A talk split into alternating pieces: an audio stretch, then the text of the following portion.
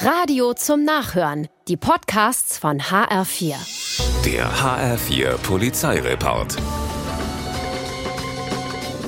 In Witzenhausen spaziert ein 44-jähriger Dieb durch das offene Tor einer Schlosserei im Ritzmühlenweg. Doch beim Durchwühlen der Schränke wird er ertappt. Ohne Beute rennt der Dieb davon.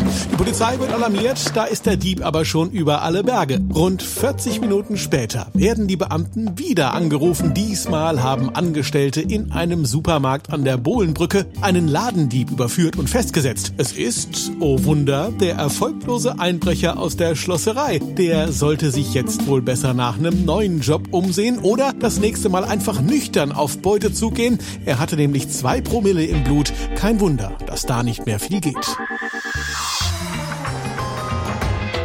Kurz vor Ladenschluss taucht in Wetzlar ein Räuber vor einem Supermarkt auf. Hier stehen zwei Angestellte des Markts. Die bedroht der Mann mit einer Pistole und verlangt die Tageseinnahmen. Stattdessen gibt's nun aber Haue. Eine der Frauen holt mit ihrer Handtasche aus und zieht sie dem Gangster über die Rübe. Danach flüchten die beiden in den Markt. Der verdatterte Räuber macht kurz darauf das Gleiche und flüchtet über den Parkplatz. Die Polizei sucht nun einen Mann mit osteuropäischem Akzent und Beule am Kopf.